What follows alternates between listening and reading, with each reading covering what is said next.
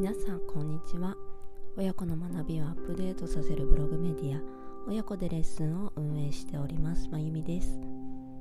今日は第152回目の放送です。どうぞよろしくお願いします。今回は些細な変化に気づけるようになると子供とのやり取りがもっとスムーズになるよっていうお話をしたいと思います。自分のお子さんに対してチャイルドコーチングのアプローチを行う場合は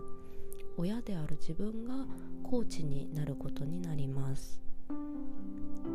そんな時にいつでも大切にしてほしいのが子供のどんな些細な変化も見逃さないということです。私自身も娘の些細な変化も見逃さずその場できちんと伝えるようにしたら娘とのコミュニケーションがどんどん円滑になっていきました。例えばですねこれはちょうど今月の頭くらいにあった出来事なんですけれども我が家には脱いだ服をひとまず入れておくカゴが置いてあるんですけれどもある日娘が登校した後に娘用のカゴを見てみると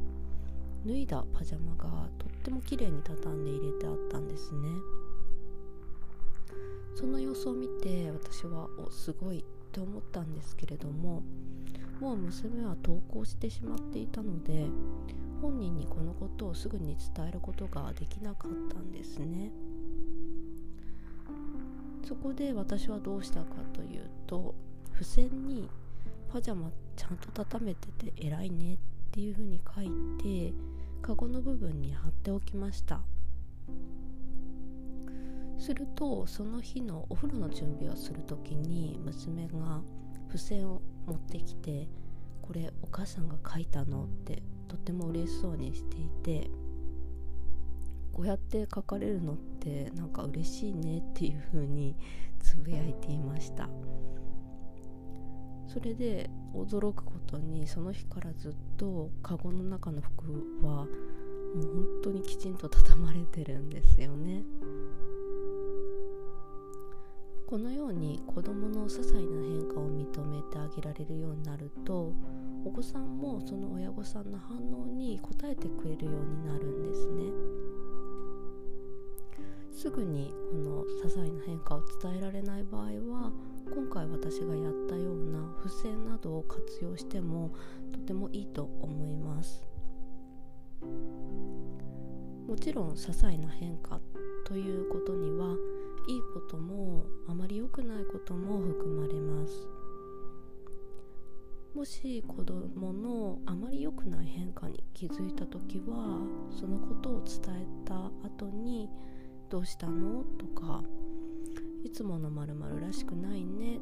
というふうに伝えてみてもいいと思います。このようなお子さんの些細な変化を見逃さず伝えるようにするとお子さんはあお父さんお母さんはいつも自分のことを気にかけてくれているんだなっていう安心感を得ることができるんですね。この安心感が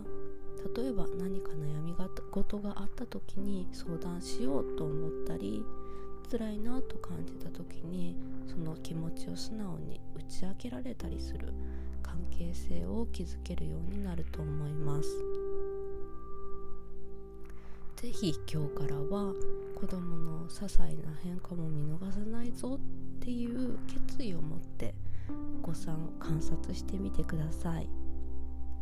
きっとたくさんの成長ポイントを見つけられるようになると思います。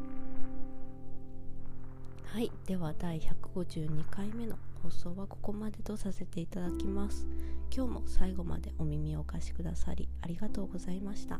次回の配信もぜひよろしくお願いします。まゆみでした。